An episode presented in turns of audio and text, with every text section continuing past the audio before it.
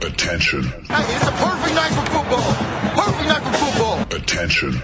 Das sind die Sofa Quarterbacks mit der Sportradio 360.de Extravaganza zur National Football League. Overtime nicht ausgeschlossen, aber garantiert vier Quarter mit exzellentem Passspiel, bemerkenswerten Rushes und roten Flaggen, die unsere Special Team Coaches den Umpires entgegenschleudern. Still touchdown, no flags. Unbelievable. Und hier ist der Mann, der Tim Thibault persönlich die Beichte abnimmt. Nicolas Martin. Let's go! We gotta go to work! Sport 360, die Sofa Quarterbacks, äh, ja, für Woche 11, äh, 11 Wochen sind schon gespielt in der NFL und äh, ja, es passiert auf dem Platz einiges, neben dem Platz auch. Es gibt viel zu besprechen und dementsprechend wollen wir das auch tun mit unseren drei Sofa Quarterbacks am heutigen Tag. Zum einen Thomas Zeider, Sideline Reporter. Hallo Thomas. Hallo, guten Abend. Dann haben wir Christian Schimmel von der Draft.de. Hallo Christian. Zeit sich auf den Draft zu konzentrieren. Guten Abend.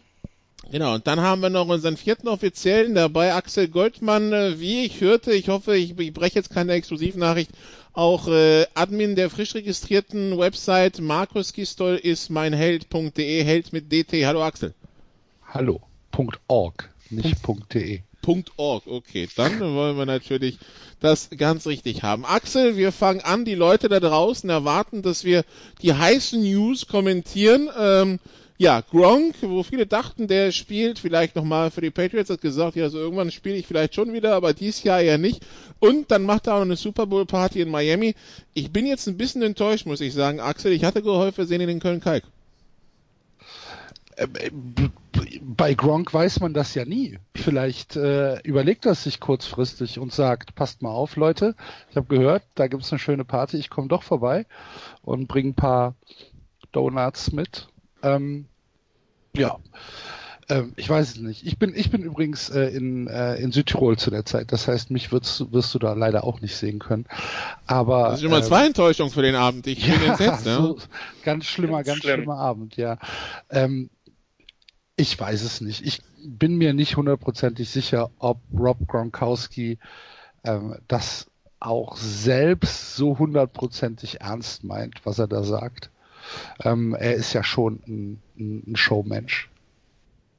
Auf jeden Fall, also wenn er wieder dieses Jahr spielen wollen würde, müsste er sich am 30. November dazu committen, Thomas. Äh, ja, das hat er ja gesagt, dass ja, er es nicht macht. Genau, dass er es nicht macht. Aber er müsste sich jedes Jahr bis zum 30. November committen. Also Pi mal Daumen. Er kann jetzt nicht, er kann in keinem sagen, ja, sagen, Thomas, hm, Playoffs, dann bin ich mal wieder dabei, ne? den Run mache ich noch mit. Ich könnte mir vorstellen, der ist einfach ganz froh, dass er mal ein schmerzfreies Thanksgiving verbringen kann, ne? Ja, er hat ja eigentlich auch äh, deswegen einen Rücktritt erklärt, äh, weil er ja mal eben ein bisschen seinen Körper schonen wollte. Deswegen äh, sehe ich jetzt nicht unbedingt einen Grund zurückzukommen. Aber natürlich, wenn die Patriots vielleicht dann doch wieder mal anklopfen sollten in den nächsten zwei Wochen, weil es hackt dort ja ein bisschen in der Offense, dann würden sie im Zweifelsfall vielleicht einen Weg finden, ihm einen, eine Rückkehr zu versüßen. Aber das werden wir dann sehen. Wie gesagt, 30. November wäre die Deadline. Also elf Tage hat er noch, um sich zu entscheiden. Und wenn nicht, dann ist der Zug halt für das Jahr 2019 abgefahren. Apropos für 2019 abgefahren, der Zug, äh, Christian, wir kommen dann äh, zu diesem Thursday Night Game, wo ähm, ja die Emotionen acht Sekunden vor Schluss dann doch ziemlich hochgekocht sind. Äh, in einem Spiel, das Cleveland längst schon gewonnen hatte, 21 zu 7. Nur die Browns schaffen das irgendwie aus so einem Spiel dann doch noch als Verlierer rauszugehen. Ähm, ja, Mason Rudolph, der Quarterback, Miles Garrett, der Defensive, der Defensive Liner der Browns, äh, Marquise Pouncey, der Center der Steelers, ähm, ja, die, wir haben alle die Bilder gesehen, der Schlag mit dem Helm, Miles Garrett, jetzt also, äh, ja, für mindestens die Saison gesperrt, äh, danach wird geschaut, will sich jetzt aber am Mittwoch äh, nochmal mit einem Appeal versuchen, wo ich mir denke, also, tut dem, tut dem Ganzen jetzt nicht zwingend gut. Wie siehst du diese ganze Geschichte, Christian? Ja, Also ich meine, ich habe ja in den letzten Jahren relativ viel Mist gesehen, was Unsportlichkeiten betrifft, auch viel live. Schöne Grüße an zwei dezidierte GFL-Teams in der GFL Süd. Nochmal an dieser Stelle. Im Nordhessischen und, und, im, und im Mittelhessischen und im Allgäuerischen, ja. Ja. Ähm, von wegen Unsportlichkeiten, überflüssige Fouls und ähnliche Geschichten. Haben, war viel dabei.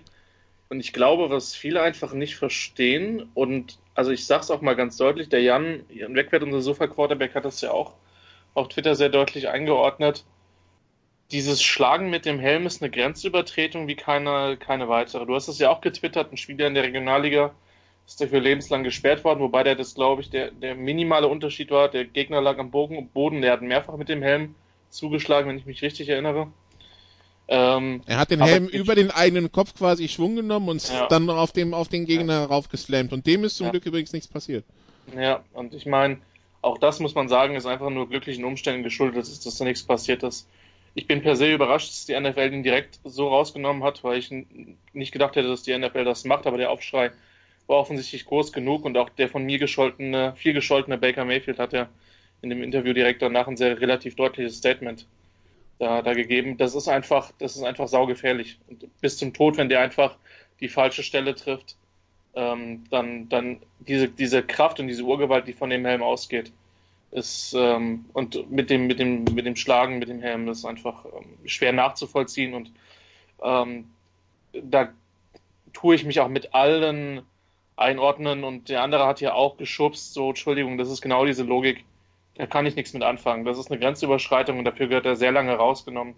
Emotionen schön und gut, aber das ist, äh, das hat man auf der Skala in, in, der Brutalität, so muss ich sagen, einfach auch nicht gesehen. Und es war letztlich absolut banales Glück, dass Rudolph da nicht mehr passiert ist. Dass das Spiel vorher chippy war, dass da auch andere durchaus sich eine Strafe für abgeholt haben, ähm, kann ich verstehen. Ich gebe allerdings zu, dass ich ein gewisses Verständnis für die Steelers habe, dass man nach der Aktion ein bisschen, äh, ein bisschen abgegangen ist, ähm, weil das einfach ja, so selten gesehen war. Ich hoffe, dass da der Appeal nicht erfolgreich ist, dass er lange rausgenommen wird, gegebenenfalls auf die ersten vier Spiele nächste Saison. Weil das hat auf dem Platz nichts verloren und ist einfach saugefährlich. Und ich will nicht wissen, wie das diskutiert worden wäre, wenn sich äh, Rudolph hier wirklich eine schwere Verletzung geholt hätte, die absolut im Bereich des Möglichen war. Ich glaube, viele unterschätzen auch einfach, wie massiv so ein Helm ist. Natürlich die Plastikschale an sich ist gar nicht so beeindruckend. Das ist tatsächlich sowas wie so ein Fahrradhelm, vielleicht ein bisschen stabiler. Aber das Face Mess macht es zum einen so dermaßen stabil und zum anderen so dermaßen schwer, dass das Ding halt wirklich zu einem, zu einem richtig kompakt schweren äh, Ding wird. Ähm, also wer das auf den Schultern, wer, wer schon mal so einen Helm aufgehabt hat, der weiß, so ein Ding wiegt dann auch einiges. Und wenn da einer ausholt und damit wirft oder schlägt oder sonst was, da geht schon einiges an Gefahr von aus. Axel, hat dich überrascht, dass die NFL da so konsequent durchzieht? Also ich muss sagen, wenn ich sehe, was da teilweise Woche für Woche passiert und wieder einige rausgeschädelt werden und dann kommt die NFL und sagt, ja, Geldstrafe, muss ich zugeben, dass sie gleich so durchziehen, war ich sogar positiv überrascht. Nee, ich war nicht wirklich überrascht. Also ich war erstmal überrascht, dass Mason Rudolph nicht zu Boden gegangen ist. Das ähm, war so die größte Überraschung für mich in dieser in dieser Situation. Äh, Im Nachgang natürlich äh, abgesehen davon, dass zu diesem zu diesem Schlag gekommen ist, aber von der Re äh, Reaktion der NFL war ich eigentlich nicht so wirklich überrascht. Es war ein Nationwide Game. Ähm, es war sehr, sehr prominent, äh, im, im, wurde es im Network äh, aufbereitet. Es gab ähm, Berichterstattung weit über die normalen NFL-Headlines äh, hinaus, über diese, über diese in Anführungsstrichen Schlägerei, über diesen Brawl. Und wie Christian das schon gesagt hat, es war halt eine Grenzüberschreitung, die es bisher noch nicht gab. Hier ist einer, hier hat einer eine Linie übertreten, ähm, wo wir nicht gedacht haben, dass das mal passieren wird im professionellen Football in Amerika, dass das in irgendeinem äh, in irgendeinem Hinterhof vielleicht schon mal passiert ist, davon reden wir nicht, aber in einem professionellen Footballspiel äh, mit einer äh, nationwide Übertragung war es halt einfach eine absolute Grenzüberschreitung. Und die NFL hat, glaube ich, überhaupt keine andere Möglichkeit, als hier ähm, hart durchzugreifen. Ich glaube auch, dass dieser Appeal nicht nichts bringen wird. ich glaube auch nicht, dass es klug ist. Ich bin da voll bei Christian, ähm, das, äh, das nochmal zu versuchen. Ich würde an, äh, an, an Stelle von äh, Miles Garrett würde ich einfach die Füße stillhalten, würde mich nochmal entschuldigen, würde vielleicht irgendeine Charity-Sache machen und gucken, dass ich nächste Saison fit bin und wieder spielen kann. Aktuell sehe ich das noch nicht. Aktuell könnte ich mir auch vorstellen, dass die NFL sagt, ähm, wir machen hier 20 Spiele Sperre. Und äh, das würde ihn dann halt bis in die nächste Saison und dann vielleicht ja über seine gesamte Karriere ähm, ähm, kaputt machen. Und äh, deswegen würde ich an seiner Stelle einfach die Füße stillhalten und versuchen, da nicht noch mehr Öl ins Feuer zu gießen. Ähm, ich glaube auch nicht, dass wir darüber reden müssen, dass da irgendwie äh, Rudolf eine Teilschuld zu, äh, zugeordnet wird von manchen Kommentatoren. Äh, Sehe seh ich in, in, in dieser Eskalationsstufe nicht. Also diese ganze Geschichte um Rudolf, ich würde es immer unter dem Aspekt betrachten, wenn, wenn das jetzt nicht mit einem Helmschlag endet. Wollen wir da für Rudolf mehr sehen als 15 und eine Geldstrafe? Und da bin ich der Meinung, nein. Nein, genau. Und, äh, und deshalb, ja, also von daher ähm, kann ich das mit, mit der Mason Rudolph-Geschichte auch nicht ganz ver verstehen. Erschweren, Thomas, für Miles Garrett kommt wahrscheinlich hinzu, dass er halt dieses Jahr schon ein paar Schlagzeilen geschrieben hat. Unter anderem das eine Monday Night Game bei den Jets, wo er zweimal bei Trevor Seaman relativ unsaft eingeschlagen ist, was auch direkt Geldstrafen setzte. Ähm, ja, die Erinnerung ist dann halt frisch und dann kommt sowas on top. Da kann der Ruf noch so gut sein von Miles Garrett, der ist auf dem Platz ja eigentlich auch nicht so schlimm und neben dem Platz erst recht nicht. Da muss die NFL dann durchziehen, ne? Ja, in dem Fall äh, glaube ich, da hat die NFL auch keine andere Wahl gehabt. Sag mal, da wäre der Aufschrei ja noch viel größer gewesen, wenn sie den nicht gesperrt haben hätten äh, oder auch nicht so lange gesperrt hätten, weil das war wie gesagt ein Spiel, das äh, jeder sehen konnte, also landesweit übertragen wurden und, äh, und, und, und auch wenn das Spiel entschieden war, am Ende waren sicher noch sehr viele Leute auch dabei und das wird dann breit getreten und die NFL reagiert dann, wie sie eben in solchen Fällen reagieren muss. Und die Leute, wenn sie das sehen, dann ist es eben umso schlimmer, wenn die Leute das jetzt nicht gesehen hätten.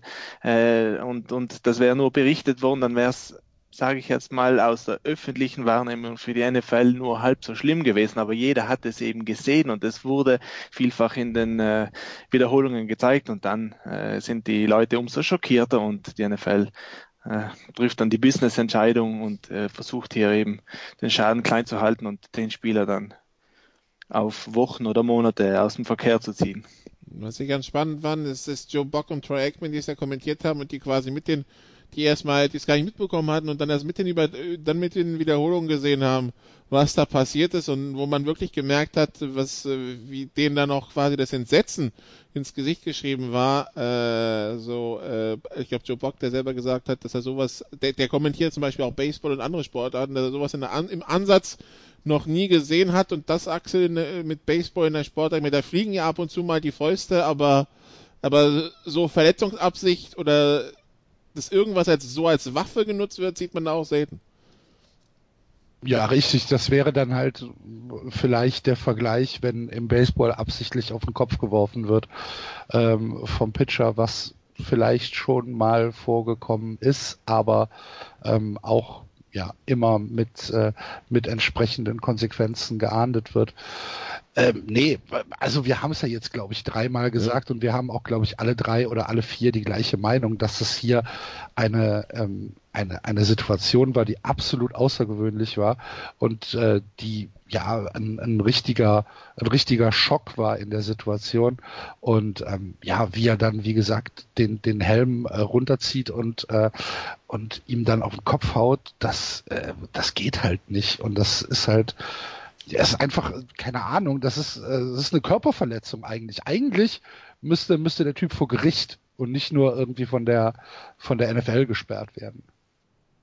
Man muss, äh, man muss dazu sagen, äh, Troy Aikman sagt äh, dann eigentlich vor laufender Kamera, er hat sowas noch nie gesehen, aber und da man höre und staune, Michael Irwin, das war ein Teamkollege von Troy Aikman, der hat in den 90er Jahren ein ähnliches äh, Vergehen begangen der hat auch einen Spieler mit dem Helm attackiert und deshalb war es ein bisschen eine merkwürdige Reaktion dann auch von Troy Aikman. Okay, und äh, über, Marquis, über Marquis Pouncey sollte man sagen, wenn, also ja, ich glaube, das sind tatsächlich mildernde Umstände, wenn dein Quarterback vor deinen Augen den Helm durchs Gesicht gezogen bekommt, dass, äh, dass man dann so reagiert. Auf der anderen Seite drei Spiele kommt dann auch gut weg. Ansonsten dieses Rumgedrehte wäre für mich Kaliber äh, Hainsworth gegen die Cowboys da, nee, zwar Hainsworth war bei den Titans genau gegen die Cowboys gewesen. Ähm, aber gut, wahrscheinlich hat man ihm zwei Spiele erlassen, weil, weil es halt im Affekt war, aber ansonsten. Das ist ja, aber auch falsch, ja? meines Erachtens. Das ist auch falsch. Der tritt ihm dreimal gegen den Kopf. Ja, ja, aber kannst für mich nicht, ist, kannst du nicht durchgehen lassen. Ist für mich genauso schlimm, ist genauso schlimm wie die Hainsworth-Geschichte vor zehn Jahren.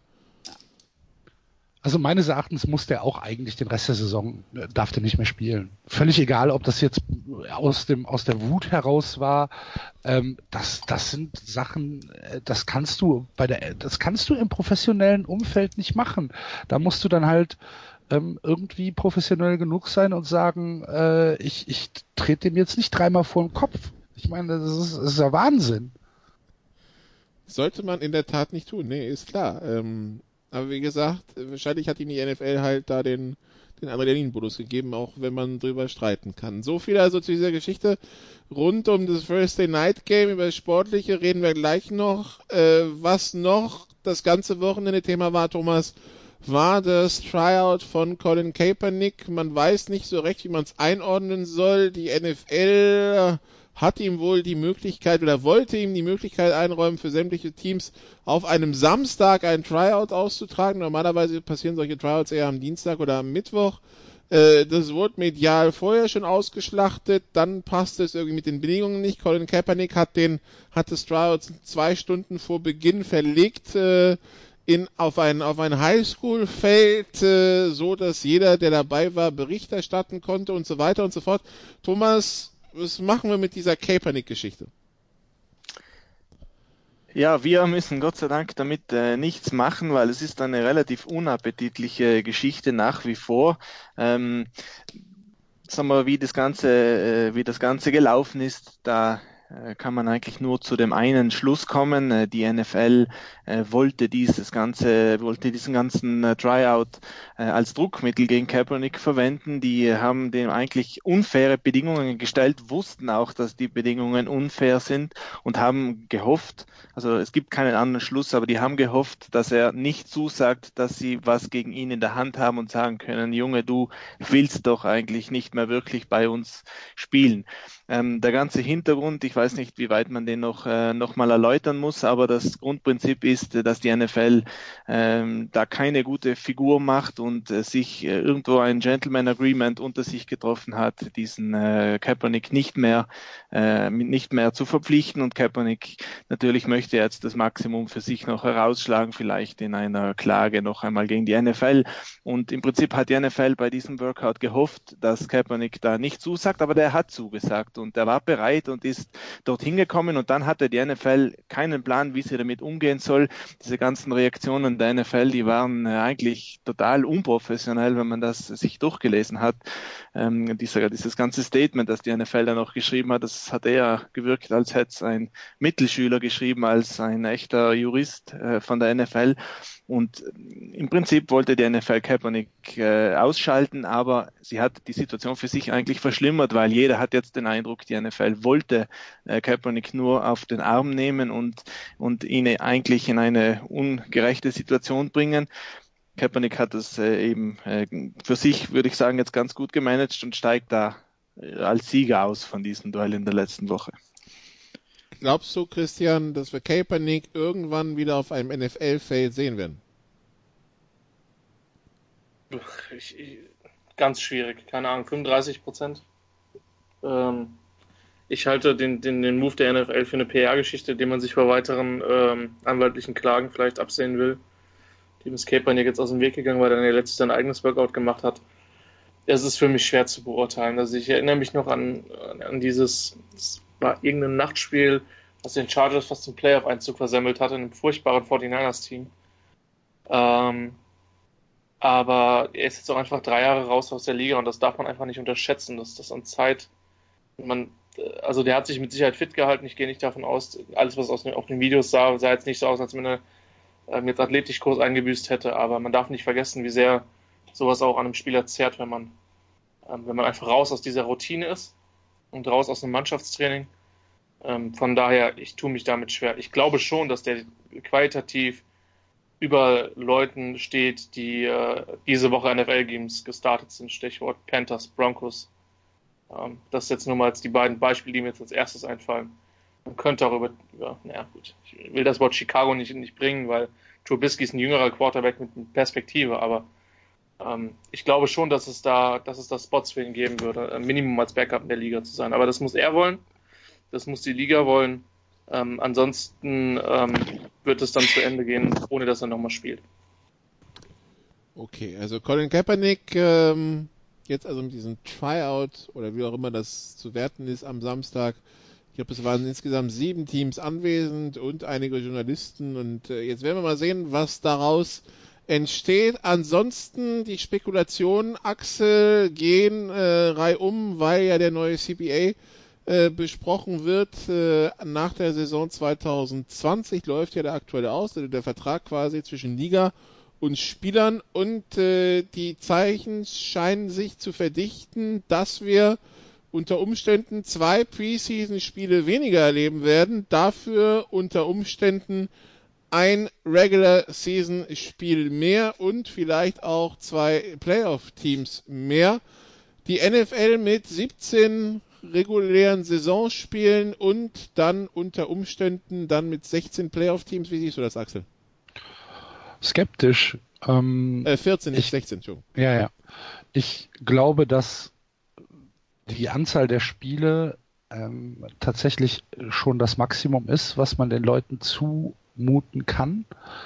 Ähm, man muss ja dann halt auch mal gucken, inwieweit die NFL äh, vielleicht den Spielplan ausdehnt ähm, ich sehe das, ich sehe das im Moment tatsächlich eher mit einem mit einem skeptischen Blick. Äh, ich glaube nicht, dass es gut ist. Letztlich ist es halt einfach dieser Entertainment-Faktor, der bei der NFL durchkommt. Es ist Fernsehen, es ist Entertainment. Ja, es äh, die die die Teams sind äh, dafür da, den Besitzern Geld zu bringen ähm, man kann es nicht wirklich mit einem mit einem Sportwettbewerb, sagen wir mal in Europa vergleichen. Ähm, aber dennoch sollte man die Leute schon im Blick haben. Ich wenn wenn ich äh, bei der bei der äh, Players Association irgendwie äh, was zu sagen hätte, würde ich wahrscheinlich eher äh, dagegen sein.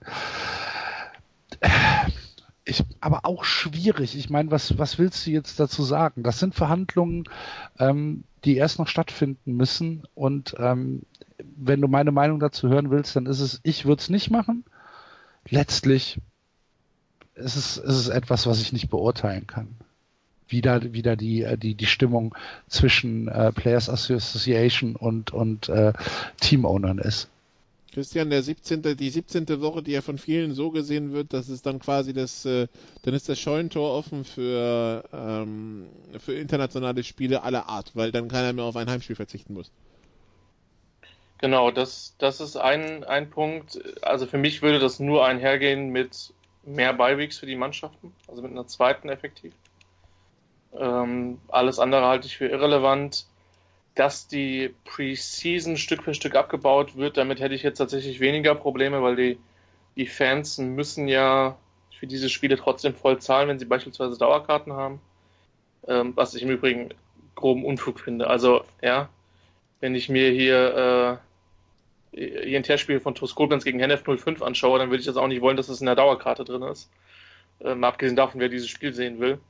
Ähm, und, aber ich, ich, ich bin da Axel, ich sehe es auch skeptisch, weil ich glaube schon, dass es, äh, dass die Verletzungen, die wir bei den Spielern sehen, auch entsprechende Rolle sind, Rolle spielen anhand der Spiele, die gespielt werden. Ähm, aber die, die NFL ist eine Gelddruckmaschine, das ist einfach so und ähm, auch wenn die äh, Eigner von den Teams nicht gerade zu den ärmsten Personen auf diesem Planeten zählen, ähm, haben die, glaube ich, ein ganz gutes Bewusstsein, wie man noch mehr Dollars rausholen kann. Und das ist dann im Zweifel auch mehr wert als die Gesundheit von einem Spieler. Dann gibt's dann, sage ich mal, alle äh, zwei Wochen gibt's dann mal wieder eine etwas zynische Diskussion, wenn sich dann ein Star Quarterback verletzt. Und dann wird mal wieder über die Sicherheit von den Spielern geredet und dann geht's aber nach zwei Wochen wieder un un unverändert weiter. Von daher, ähm, ich denke, dass das auf Dauer kommen wird. Ähm, für mich sollte es, wie gesagt, mit mehr Bi-Weeks einhergehen. Ähm, mit einer zweiten, gegebenenfalls auch sogar drei, vier Teams. Ähm, aber das, das bleibt abzuwarten. Ich bin tatsächlich auch gespannt, wie Axel das gesagt hat, wie da wirklich die, die Verhandlungsstrategie der, der Spielergewerkschaft ist. Denn wenn dieses 17. Spiel kommt, dann werden die natürlich in einer gewissen Weise einen Ausgleich fordern. Und das könnte beispielsweise im Bereich Franchise Tag oder ähnliches passieren. Wobei das 17. Spiel ja natürlich auch äh, Potenzial ist für größere Fernsehverträge, wo ja dann auch ein Teil wieder an die Spieler ausgeschüttet wird. Die werden dann, also andersrum, wenn man das Thursday Night Game wieder abschafft, dann könnte es natürlich sein, dass es dann auch auf die Spieler, auf die Spielergehälter geht. Muss man gucken, aber Thomas, was die NFL natürlich nicht wollen kann, ist sowas, wie wir jetzt zum Beispiel bei Patriots gegen Eagles hatten, wo die, wo die Eagles ihren, ihren besten Running Back nicht dabei hatten, Jordan Howard, ihre besten zwei Receiver mit Jeffrey und Deshaun Jackson und dann noch ihre Allzweckwaffe Darren Sproles seinen Rücktritt erklärt hat, weil wieder verletzt. Äh, wenn so viele Stars fehlen, sieht das natürlich für die NFL auch nicht gut aus. Nein, aber ähm, was will man da machen? Also der Axel, glaube ich, hat da alles schon gesagt zu der ganzen Geschichte. Das ist jetzt letztendlich eine Verhandlungssache, wo man nicht genau weiß, was die Spielergewerkschaft für ein Ziel verfolgt. Ich glaube, das ist aktuell der schwierigste Punkt. Die Owner natürlich wollen mehr Geld und mehr, äh, mehr Spiel, also mehr Spiele und eben deswegen daraus mehr Geld abschöpfen. Aber was die Spieler genau wollen, das ist nicht klar und deswegen erübrigt sich, glaube ich, im Moment die Diskussion, weil man muss abwarten und schauen, was die Player Association da eigentlich genau erreichen möchte. Okay. Dann, ich habe eben den Namen Darren Sproles in den Mund genommen. Der beendet seine Karriere, Christian. Äh, nach 14 Jahren in der NFL hat er sich jetzt wieder verletzt und sagt, das war's. Darren Sproles, der bewiesen hat, es gibt in der NFL keinen zu schwer, keinen zu groß, keinen sonst was. Er hat bewiesen, es gibt keinen zu klein mit 1,68. Ähm, und mit der Karriere, die er dann hatte, als Allzweckwaffe in verschiedenen Offenses in dieser Liga, Chargers, Saints und Eagles. Ja, er wird mir in guter Erinnerung bleiben, gerade auch in einem im, Chargers-Trikot, aber auch in den anderen. Ähm, das erste Wort, was für mich in den Sinn kommt, ist Playmaker. Ähm, gib ihm den Ball in die Hand und gute Sachen werden passieren. Ähm, ein Spieler, der eben aufs größte seiner, aufgrund seiner größten Limitation weit mehr zu kämpfen hatte, um ins Rampenlicht zu kommen als andere.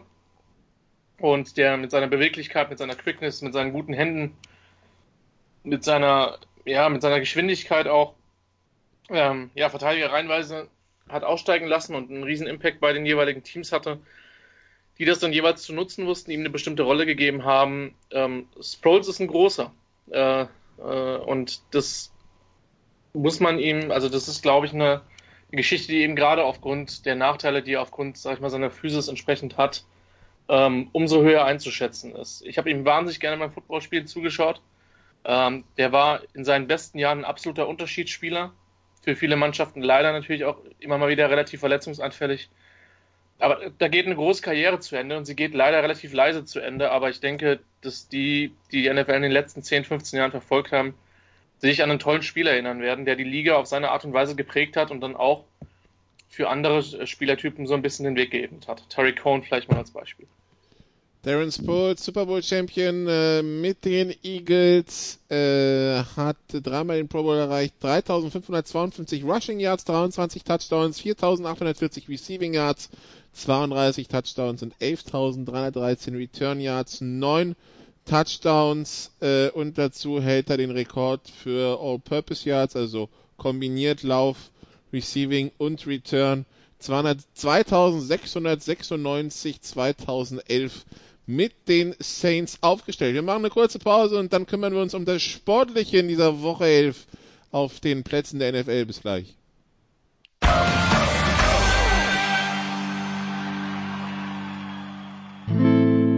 First and Ten around the league.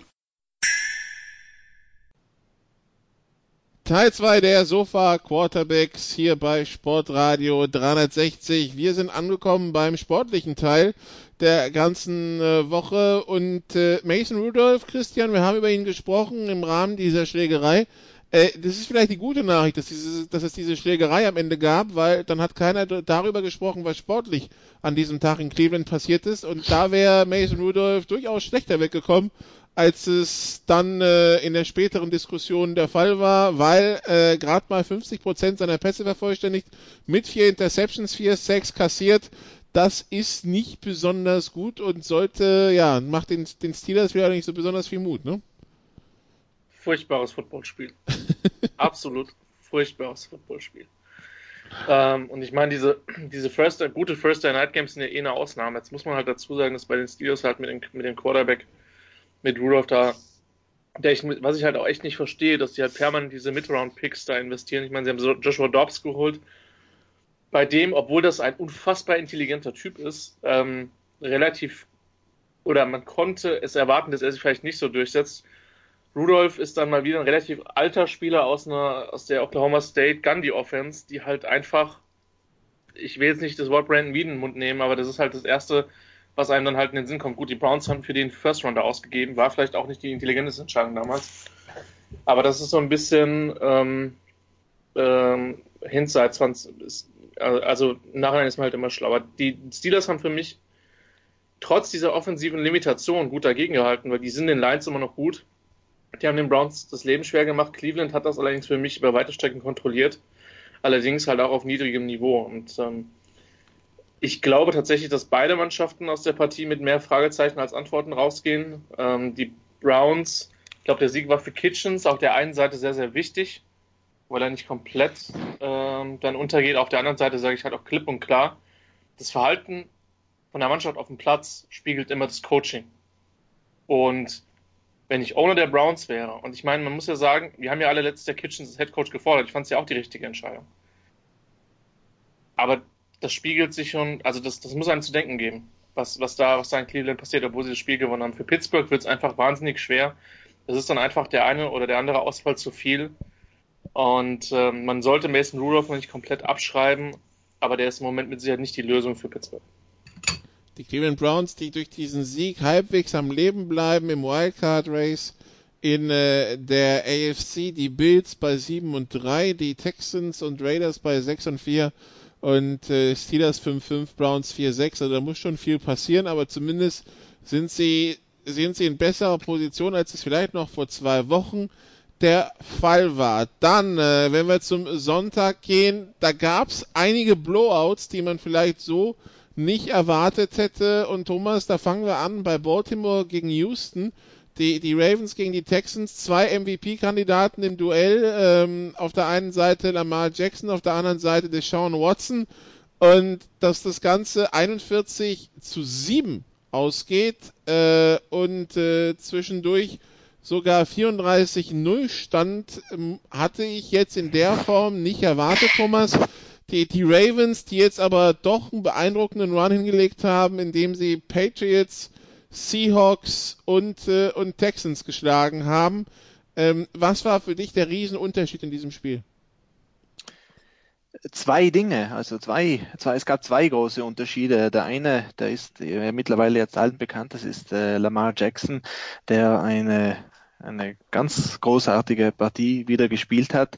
Und bei dem eigentlich jetzt immer mehr auffällt, dass er in dieser Saison äh, nicht nur als äh, Werfer einen ganz großen Schritt nach vorne gemacht hat, das hat man ja die letzten Wochen schon immer gesehen, aber sagen wir, mir persönlich fällt jetzt zunehmend auch, äh, auch auf, dass er als, als Runner auch, äh, auch besser geworden ist noch. Also der, der war ja natürlich immer ein super Athlet, aber diese Läufe, die er macht, die sind ja auch noch wirklich äh, super intelligent gesetzt und, und im Prinzip großteils gar nicht zu verteidigen für, für die Defense. Also ich, ich glaube wirklich mittlerweile, dass der, dass er so gut er früher schon war als Athlet, äh, da sich noch gebessert hat in dieser Saison, in den letzten zwei, drei Wochen besonders aufgefallen und das war natürlich für die Offense ganz, ganz wichtig.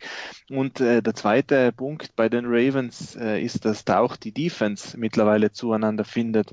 Die haben in den ersten sieben, acht Spielen eigentlich ganz stark äh, häufig geblitzt, weil sie eben vorne keine guten Pass-Rusher hatten, haben sie immer Leute Leute aus der zweiten Reihe geschickt und damit äh, zwar ein bisschen Druck erzeugt, aber eben auch hinten die das ganze Defensive Backfield, die ganzen Deckungsspieler eigentlich irgendwo äh, bloßgestellt äh, und wurden dann häufig auch verbrannt in der Defense, aber das hat sich äh, die letzten Wochen immer mehr gelegt und jetzt gegen Houston war das die mit Abstand bislang beste äh, Vorstellung von der ganzen Ravens Defense. Also wenn diese Defense zueinander findet jetzt wirklich und das jetzt nicht Ausreißer waren, dann ist das der heißeste Super Bowl-Kandidat von allen, würde ich fast sagen, in der NFL. Äh, eine krasse Offense und eine Ravens Defense, die eben dem Titel Ravens Defense wieder gerecht wird. Das äh, wäre dann schon sehr gefährlich. Und äh, das war jetzt Deshaun Watson, einer der besten Quarterbacks in der NFL, den sie da kaltgestellt haben. Deswegen kann man von einer, von dieser Qualität auch irgendwo ausgehen.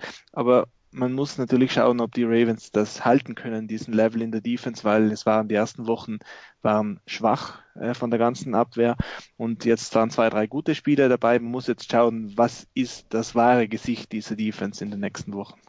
Nun ist Axel zugegebenermaßen im ganzen Sportler 360-Universum neben Heiko Olderb vielleicht der einzige Patriots-Sympathisant in der, in, äh, in der ganzen Geschichte.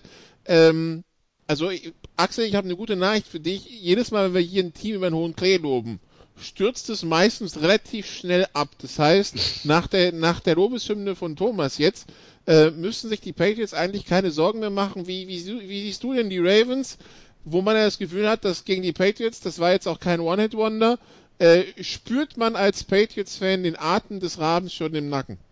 Ja, ja. Und äh, er ist viel zu nah. ich gehe ich gehe komplett mit äh, dem, was äh, Thomas gesagt hat.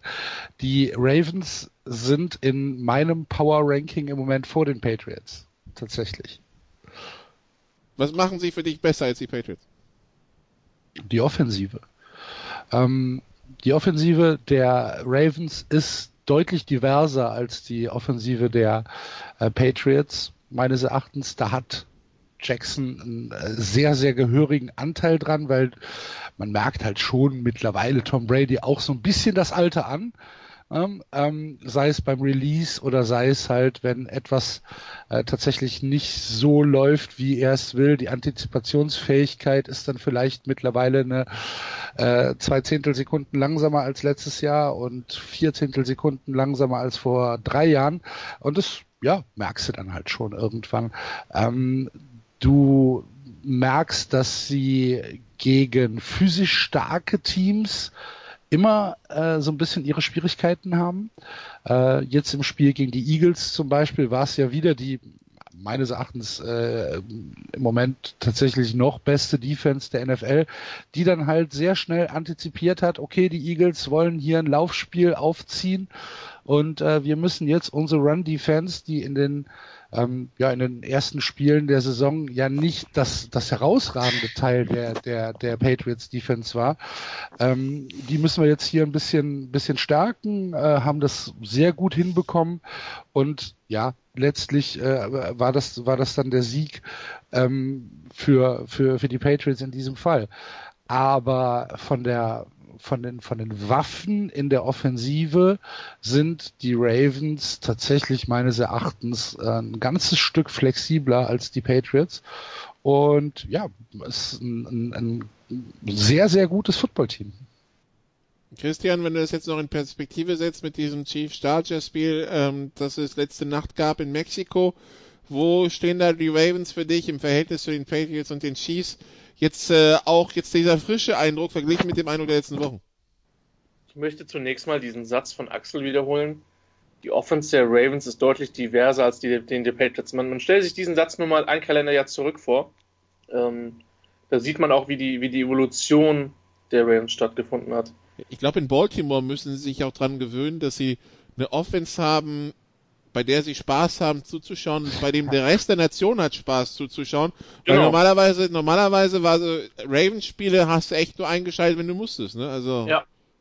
Ja. Also und, ich zumindest, ähm, ich weiß nicht, wie es, wie es Thomas und Axel da ging, aber. Ja, absolut. Also ich meine, Lamar Jackson ist immer äh, einschalten wert. Das war er schon am College, war er letztes Jahr schon und jetzt umso mehr. Okay. Oh, oh, Deshalb darf der Louisville-Fan Christian auch gleich wieder einsteigen. Petrino ist ja nicht mehr da, Nicola. Mhm. Ähm, ich glaube tatsächlich, dass dieses Chargers-Spiel vielleicht tatsächlich auch eine, eine, Auswirkung gehabt hat auf diese Offense, denn die hat einfach eine Evolutionsstufe genommen, nachdem die Chargers ihnen zum Ende der letzten Saison gezeigt haben, wie weit sie mit dem Stuff gekommen sind, den sie damals hatten. Und ähm, ich sehe sie besser als die Chiefs. Ähm, ich werde da vielleicht noch gleich drüber renten. die Chargers dürfen dieses Spiel niemals verlieren, aber es ist egal, weil Playoffs sind jetzt sowieso rum. Es geht nur noch um die Draft-Position. Ähm, Baltimore ist im Moment der Favorit, auch wenn New England natürlich eine sehr, sehr, sehr, sehr gute Defense spielt.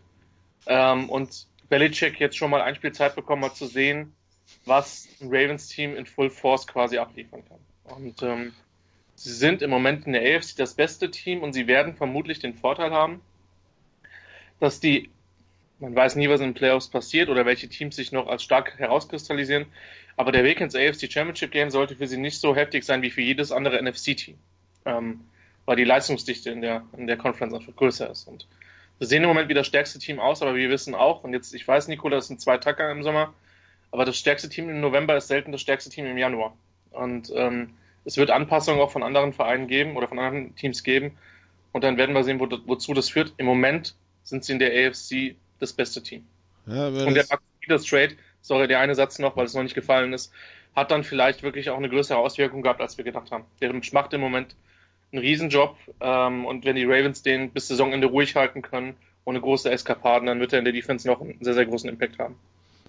Ja, es geht ja immer darum, quasi zu, zu Thanksgiving noch in Position zu sein und das werden die Ravens definitiv noch sein, auch wenn die Ravens jetzt äh, zwei heftige Spiele haben. Nächste Woche, also nächsten Montag geht's an die Westküste gegen die Rams und dann die Woche drauf empfangen sie die 49ers, also zwei, auch wieder zwei Teams mit Winning Record, da kommt einiges auf die Ravens zu. Wir müssen uns gleich von Axel verabschieden, den wir nach diesem Wettbrötchen-Tipp sowieso fürs Picking Against the Spread ausladen.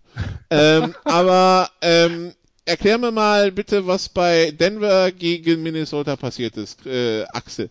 Du hattest gesagt, Minnesota verprügelt die, die, die Broncos nach Strich und Faden und im Endeffekt ist das eins der größten Comebacks der NFL-Geschichte, nachdem äh, die, die Vikings sensationellerweise 0 zu 20 zur Halbzeit zurücklagen zu Hause. Ja, ich, ich finde, ich hatte recht, wenn man nur die zweite Halbzeit sieht. äh,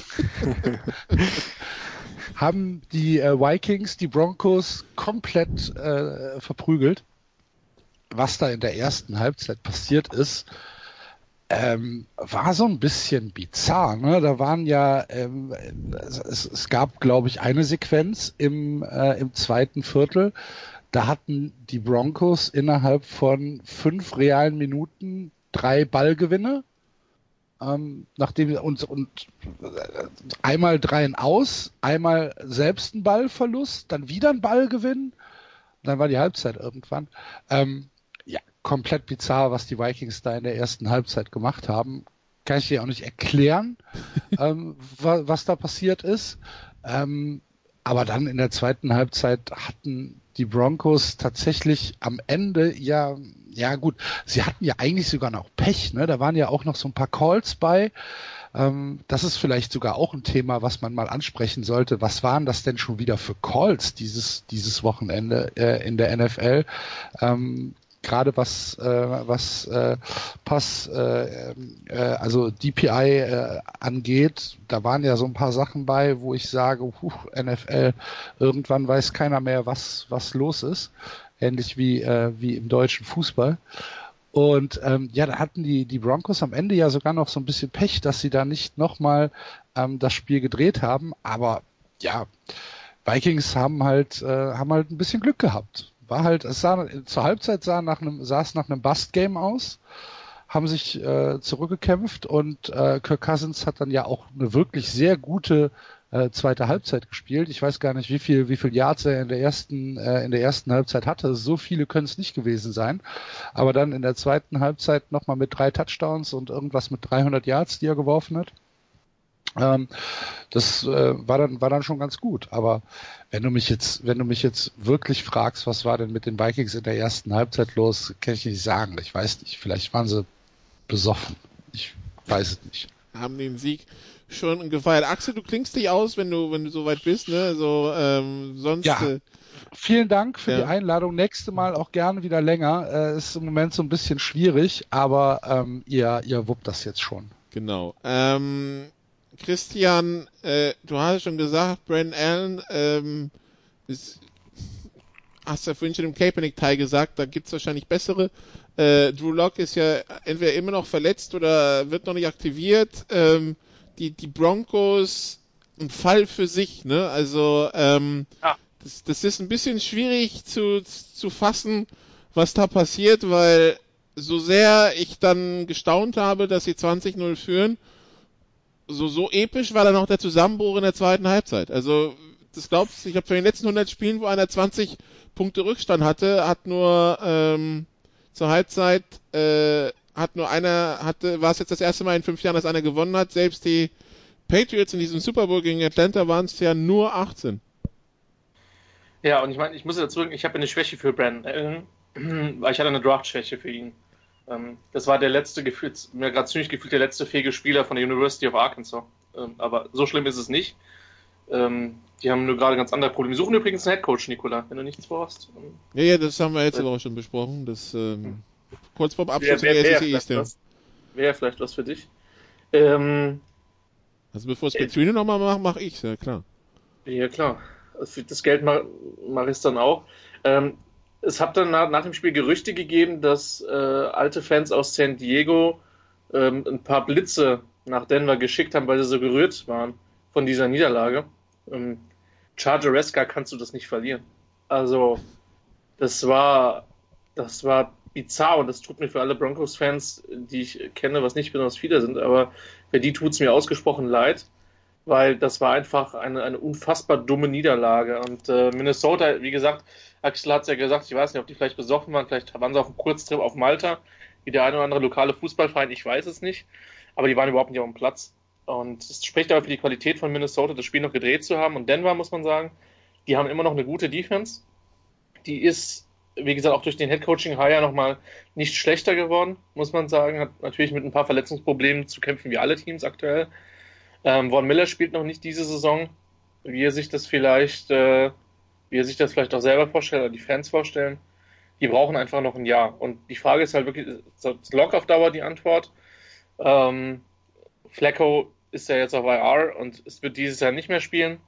Ähm, das Problem von Denver ist, glaube ich, dass man über Jahre auf der, auf der Quarterback-Position nach Manning einfach keine Konstante hatte. Und dass er damit einfach regelmäßig äh, daneben gegriffen hat. Und äh, das fällt einem halt in der NFL früher oder später auf die Füße. Ähm, ich würde Ben Allen gönnen, wenn er als, als guter Backup in der Liga bleibt. Ich glaube nicht, dass er so viel mehr ist. Ähm, aber für Denver wird, ist der Playoff-Zug, denke ich, jetzt auch spätestens abgefahren. Ja, also das glaube ich tatsächlich auch und vor allen Dingen, äh, das war das, das war das erste Spiel eines Stretches, wo sie von fünf Spielen dann vier Auswärtsspiele haben und äh, wir wissen ja, die Teams aus den westlichen Zeitzonen reisen nicht so besonders gut. Äh, dann ähm, Achso, noch genau. 21, äh, 21-0 hat zuletzt Atlanta verspielt im London Game gegen die, gegen die, die Lions, dass sie noch 21-22 verspielt haben. Apropos Atlanta, Thomas, erklär mir bitte diese Falcons. Das, die ersten bis zur Bye Week werden sie gefühlt selbst von einer Oma mit Rollator überfahren, ja, äh, defensiv. Und jetzt kommen sie aus der Bye Week wieder raus, halten erst die Saints bei neun Punkten, halten die Panthers jetzt bei drei Punkten, gewinnen 29-3 und äh, ja, sehen quasi von, von Anfang bis zum Ende wie der sichere Sieger aus. Was ist mit dieser Atlanta-Mannschaft in der Bye Week passiert? Ja, das ist in der Tat äh, ganz schwierig eigentlich zu erklären, weil die machen nicht so viel anders, wie sie, äh, da, wie sie eigentlich davor gemacht haben. Und äh, also ich muss ehrlich sagen, wenn man wenn man äh, die Falcons, wenn man den Falcons zuschaut, dann dann hat sich da die, die Spielweise hat sich relativ wenig geändert und trotzdem funktioniert es plötzlich. Das ist sehr merkwürdig, äh, wahrscheinlich ein Zufall, aber es passiert genau in dem Moment, wenn man eben auch kommuniziert, dass jetzt der Head Coach Dan Quinn äh, seine ganzen Aufgaben, äh, seine seine Detailaufgaben, äh, operativen Aufgaben abgibt an seine Assistenten und plötzlich äh, läuft der Laden wieder. Das ist merkwürdig. Also die Defense, die war ja ganz ganz schlecht die ersten Wochen und, äh, und plötzlich greift da äh, greift eigentlich alles, was davor schiefgegangen ist und dann ist wieder Pass Rush da und die Coverage funktioniert. Ich kann mir es nicht erklären. Ich habe nicht jedes Detail natürlich jetzt von den Falcons äh, studiert, weil eben die Mannschaft selber ist ja äh, lange schon weg vom Fenster. Äh, sportlich keine Ambitionen mehr für diese Saison, spielt eigentlich nur noch, ähm, um eben die Saison halbwegs anständig zu Ende zu bringen. Und ähm, man muss jetzt auch wenn man nicht genau abschätzen kann, was äh, Dan Quinn da macht, dann muss man ihm jetzt eines lassen und das ist, dass die Mannschaft nicht auseinandergefallen ist, sondern eigentlich sich jetzt plötzlich äh, so viel mehr sogar gefangen hat und das ist schon äh, ein positives Zeichen für Dan Quinn, auch wenn ich weiß, dass äh, viele Falcons-Fans den eigentlich gefeuert haben wollen. Also da muss man jetzt schauen, was die nächsten Wochen geht. Wie sieht denn das in der Außenwirkung aus, Christian, wenn der Head Coach sagt, Defense wird zur Chefsache. Der Laden funktioniert so gar nicht und wenn der Chef dann sagt, ja okay, dann ist es halt nicht mehr Chefsache, dann läuft die Defense wieder, dann sieht's halt für den Chef ein bisschen doof aus. Findest du? Ein bisschen, also, also ja, minimal. Also, es, sieht halt doof, es sieht halt doof aus, weil man sagen könnte, du verstehst ja selber von deinem Fach nichts. Auf der anderen Seite könnte man so, auch sagen. So weit ja, wollte ich jetzt nicht sein, also gehen, aber ja. Aber man könnte es halt auch umgekehrt und sagen, der Typ hat offensichtlich die Größe, das zumindest erkannt zu haben. Vielleicht drei Wochen zu spät. Ähm, ich denke auch die Tatsache, dass man Raheem Morris, einen defensiven Coach, dann als jetzt auch als defensiven Coach einsetzt, hat durchaus einen positiven Impact gehabt. Manchmal sollte man es, glaube ich, einfach nicht komplizierter machen, als es ist. Ähm, also man könnte der Quinn auch eine gewisse Größe attestieren, oder es war ein Desperation Move, weiß man nicht. Ähm, dass er da selber sich dann zurücknimmt. Und für mich ist ein Headcoach ja sowieso im Wesentlichen mehr ein Menschenmanager oder ein Coaches-Manager. Ähm, Arians sieht das ja, also Arians macht das ja ganz stark und ich glaube auch, dass, äh, ähm, dass das der eine oder andere sehr erfahrene Trainer in der, in der Hinsicht, oder McWay geht so an, der ist nicht so krass erfahren, aber von dem hat man schon gelesen, dass er vor allen Dingen seine Coaches dann auch coachen lässt. Und äh, also das, das kann dann mit Sicherheit eine Rolle spielen. Und ich sag mal so, wenn die sechs oder sieben Spiele gewinnen, was noch ein weiter Weg ist, aber nicht ganz auszuschließen, ähm, dann, äh, dann sehe ich durchaus noch Licht an, am Ende des Tunnels für Dan Quinn. Und wenn nicht, dann bewirbt er sich mit der Performance schlimmstenfalls nochmal für eine weitere Stelle woanders. Das wäre anders ausge ausgegangen, als wenn sie jetzt irgendwie 2 und 14 gegangen wären. Ähm, und nachdem am Wochenende waren die Falcons mal das, was ich dachte, was sie zur Saisonbeginn wären. Und äh, haben dann ein durchschnittliches Panthers-Team nach allen der Regeln der Kunst wirklich dominiert. So, so muss man das sagen. Man reibt sich ein bisschen verwundert die Augen und denkt sich, warum denn nicht gleich so. Aber gut, das ist, äh, das ist dann auch die Geschichte. Und äh, ja, der, der Stern von Kyle Allen, äh, der leuchtet auch nicht mehr ganz so hell, Thomas, ne, die letzten Wochen. Ja, aber auch das ist keine ganz große Überraschung, weil äh, Kyle Allen hatte zwar gute Touchdown zu Interception-Rate, die ersten Spiele, wo er gespielt hat, aber da hat er halt auch nicht viel machen müssen und ich meine, das haben wir alle immer gesagt, dass kaum, dass er dann wirklich gefordert sein wird, dass es da nicht gut aussehen wird, weil die Ansätze waren ja nicht so überragend. Äh, und, und jetzt ist das eingetreten, welche Überraschung. Und äh, im Prinzip werden die, werden die Carolina Panthers wahrscheinlich mit ihm jetzt die Saison zu Ende spielen müssen, weil äh, Cam Newton nicht mehr zurückkommt und weil der frisch gedraftete Rookie, äh, den sie geholt haben im Draft, nicht, äh, nicht einsatzfähig ist, weil er eben nicht bereit ist für die NFL noch gedanklich. Und äh, deswegen wird Kyle Allen zu Ende spielen, aber ich glaube, die Panthers haben da keine Option, die können nicht mit, mit Kyle Allen in die Zukunft gehen. Äh, Will Greer ist der, ist der Rookie von West Virginia. Dann, äh, apropos Quarterback, äh, die, die Jeff Driscoll Lions hatten die Dak Prescott Cowboys zu Gast, äh, Thomas. Äh, Dak Prescott, der zuschauen musste, dass äh, sein, das Laufspiel seines Teams nicht so wirklich funktioniert hat. Sieg Elliott 16 Läufe für 45 Yards, das ist 2,8 im Schnitt. Das ist für Ezekiel Elliott jetzt nicht so besonders wirft dafür aber 29 von 46, 444 Yards, drei Touchdowns. Die Cowboys gewinnen. Die Cowboys holen wichtigen, holen wichtigen Sieg in Detroit im Playoff-Rennen, ne? Ja, man muss dazu sagen, äh, gegen die Detroit Lions muss man im äh, aktuellen Verfassung äh, muss man gewinnen, weil die haben. Das sind die Cowboys, Defense. Thomas. Die, die, Cowboys müssen gar nichts. Die haben gegen die Jets ja, verloren. das stimmt natürlich, aber die Cowboys haben wahrscheinlich äh, irgendwann doch vielleicht erkannt, dass man mit der Offense, äh, mit dieser Rushing Offense nicht weit kommt und äh, die Offense einfach Dak Prescott in die Hand geben kann. Der spielt schon das, ganze Jahr eigentlich sehr gut. Wir, wir hatten das Thema ja letzte Woche schon hier im Podcast.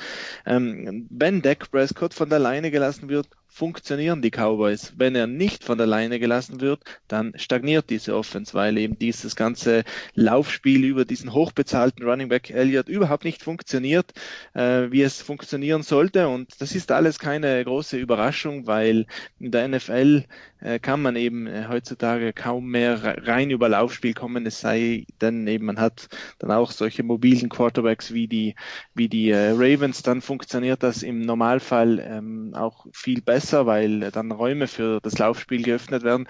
Aber das ist in Dallas jetzt nicht so wirklich der Fall. Dak Prescott hingegen als Werfer hat eine super Saison bisher gespielt und immer wenn sie den mal machen lassen, dann funktioniert die Offense. Wenn sie den nicht machen lassen, funktioniert sie nicht. Das ist ein bisschen ein Glücksspiel gewesen äh, in, in, diesen, in dieser Saison, wenn sie den mal von der Leine lassen. Jetzt gegen Detroit, da hat man gesehen, dass es keinen anderen Weg gibt gegen die Lions, weil die sind aktuell in der Deckung absolut äh, verwundbar und, und überhaupt nicht äh, NFL würdig und deswegen muss das dann auch gewonnen werden, weil die Lions ja auch keine entsprechende Offense haben, wo sie dann wirklich kontern können, wenn Matt Stafford Stafford verletzt ist. Die Cowboys, die in den nächsten zehn Tagen, beziehungsweise in den nächsten neun Tagen zwei Spiele haben, ja, spielen sie gegen die äh, Patriots und dann äh, haben sie dann das Thanksgiving Heimspiel gegen die Bills. Ähm, das also zu den Cowboys. Ansonsten die NFC West, Christian, die 49ers schlagen Arizona 36-26 in einem Spiel, in dem sie 0 zu 16 hinten lagen und wo man sich dachte, naja, letzte Woche gegen die Seahawks verloren, jetzt das. Was ist mit den Niners los? Aber dann zeigt einem Garoppolo doch, dass, äh, dass er mehr kann, als er letzte Woche gezeigt hat, ne? Christian? Ja, aber der spielt ja allgemein ja. Ein gutes Jahr. Also das ist, glaube ich, schon äh, jetzt nicht zwingend ein Ausreißer gewesen, sondern der, der weiß dann schon wirklich, was, was er tut und er ist unter, unter Shannon auch einfach nochmal besser geworden. Er ist vor allem gesund, das ist, glaube ich, mal das Wesentliche. Ähm, das war ja in den letzten Jahren immer so ein kleines Problem. Trotzdem haben die sich gegen ein interessantes und gutes Arizona-Team echt schwer getan. Übrigens, so wie wir es eben bei den Wetten hatten, in, also mein herzliches Beileid an alle die Leute, die Arizona plus 10 hatten an dem Tag es ist zwar gepusht worden, aber dieses Freakplay am Ende ähm, hat dann noch für einen entsprechenden, vermutlich für ein paar Emotionen in gewissen Haushalten gesorgt. Ähm, die Ford mit den 49ers ist, ist absolut zu rechnen. Eben weil sie ein sehr, sehr, sehr gutes Coaching haben, weil sie ein ausgeglicheneres, besseres Team sind als in den letzten Wochen. Auch ein, auch ein Richard Sherman, der zwar für einige Strafen verursacht hat, spielt auf einem, auf einem sehr, sehr guten Niveau. Also das scheint im Roster-Building, man hat ja letztes Jahr relativ große Kritik äh, auch im General Management da geübt. Ähm, und John Lynch sieht momentan eher wie einer der Gewinner dieser Saison aus. Und ähm, die werden auf jeden Fall in der NFC bis zum letzten Moment eine Rolle spielen.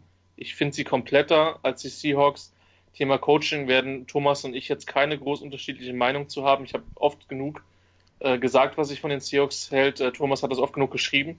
Ähm, und die Rams können zwar hässliche Spiele gewinnen mit ihrer Defense, ähm, die haben aber offensiv eine dermaßen Regression, die ich mir in der Form mit Ausnahme der einfach deutlich schwächeren O-Line kaum erklären kann. Und es wird eine lustige Division, weil die Cardinals halt, weil die Cardinals halt querschießen können ähm, und ohne Druck spielen, das merkt man denen an. Aber trotzdem, wenn ich dann Power Ranking machen würde, sehe ich, sehe ich die 49ers einen Schritt vor den, vor den Seahawks und die anderthalb Schritte vor den Rams. Ähm, und die vermutlich sogar fast auf Augenhöhe mit Arizona, weil die einfach offensiv interessanter und besser sind. Die Arizona Cardinals, Thomas, die aber, wenn man sonst nichts zu tun hat, eigentlich ganz gut taugen, sich die einfach mal anzuschauen, ne? Ja, das ganze Konzept, was äh, Kingsbury in die NFL bringen wollte, das äh, scheint zu funktionieren. Also das war in den ersten Wochen äh, ein bisschen holprig noch, aber der hat offensichtlich die richtigen Anpassungen gefunden, äh, ist auch aggressiver jetzt, als er in den ersten Wochen war. Äh, ich würde sagen, rundum, äh, rundum zufrieden, was die Cardinals in dieser Saison äh, bringen. Man muss ja sagen, vor einem Jahr war das die absolut schlechteste Offense in der ganzen Liga. Und jetzt haben sich nur zwei Köpfe geändert. Das ist der Head Coach und Offensive Coordinator Kingsbury und der Quarterback Murray. Das sind natürlich zugegeben die zwei wichtigsten Personen, aber im, im Grundsatz ist das restliche Offensivpersonal eigentlich fast das gleiche wie letztes Jahr. Und das ist schon äh, stark. Also die waren letztes Jahr die Nummer 32 schlechteste Offense der Liga. Jetzt sind sie in äh, gewissen Effizienzmetriken in den Top 10. Das ist absolut äh, großartig und man kann sich da jetzt nur freuen auf die nächste Saison, wenn sie jetzt in der Offseason ein paar Einkäufe tätigen und diese ganzen jungen Spieler ähm, den nächsten Schritt machen dann über die Offseason und diesen Schritt nach vorne machen im zweiten Jahr, dann, dann ist das äh, ganz sicher eine Offense, auf die man sich äh, besonders jetzt schon freuen kann, äh, wenn es ins Jahr 2020 geht. Ja, und äh, wenn man sich diese Division anschaut, die Niners, äh, die Niners mit ihrer Offense, die Cardinals mit ihrer Offense, vielleicht finden ja die Rams irgendwann wieder mal die, die Zündschnur. Und ich meine, was Russell Wilson kann bei den Seahawks, das wissen wir auch. Also das äh, könnte irgendwann mal relativ spektakulär werden diese Division, apropos Rams, Christian, die Rams schlagen die Bears 17 zu 7. Äh, kann irgendwer sich über, diesen, äh, über dieses Ergebnis freuen? Ne, die Rams, weil sie es gewonnen haben. Also, und weil das ein super wichtiger Sieg, Sieg im, im NFC-Rennen ist. Also, die werden. Ja gut, also jetzt vom Win is a Win mal abgesehen, klar. Ähm, sie sind jetzt 6 und 4. Das war, das, das war noch grausamer als Pittsburgh gegen, gegen Cleveland. also, ähm, ich hab, ich will jetzt echt ungern auf McVay draufhauen, aber wenn er letztes Jahr so viel Lob bekommt, dann muss er dieses Jahr vielleicht auch mit ein bisschen Kritik leben, obwohl die 6 und 4 sind, was ja immer noch eine gute Bilanz ist. Aber ich habe mich wirklich zum Teil an Elemente von der Jeff Fisher Offense ähm, erinnert gefühlt, weil Goff auch bei Third Down konstant vor die Sticks geworfen hat. Ich glaube, ich müsste jetzt nochmal bei den Next Gen Stats gucken, die übrigens eine sehr nette Quelle sind für alle äh, für, für jegliche Daten. Der hatte auch nicht so viele Air Yards, also, also beziehungsweise der wirft halt, der hat eigentlich einen guten Deep Ball, aber er packt ihn dieses Jahr gefühlt selten aus, natürlich auch, weil die O-Line schlechter ist. Ähm, ich sag mal so, die Rams sind mit der Defense, die deutlich besser ist und mit dem Talent, was sie unzweifelhaft mit, mit Woods, mit, mit, mit Cooks, mit Gurley, ähm, mit Cooper Cup offensichtlich, auch mit den Titans auf dem Roster haben, die sind immer eine Gefahr aber momentan sind sie weit weg von der offensiven Fähigkeit, von ihren offensiven Fähigkeiten verglichen mit letzter Saison. Also vielleicht balancierter, ja, aber auf einem insgesamt deutlich niedrigeren Niveau.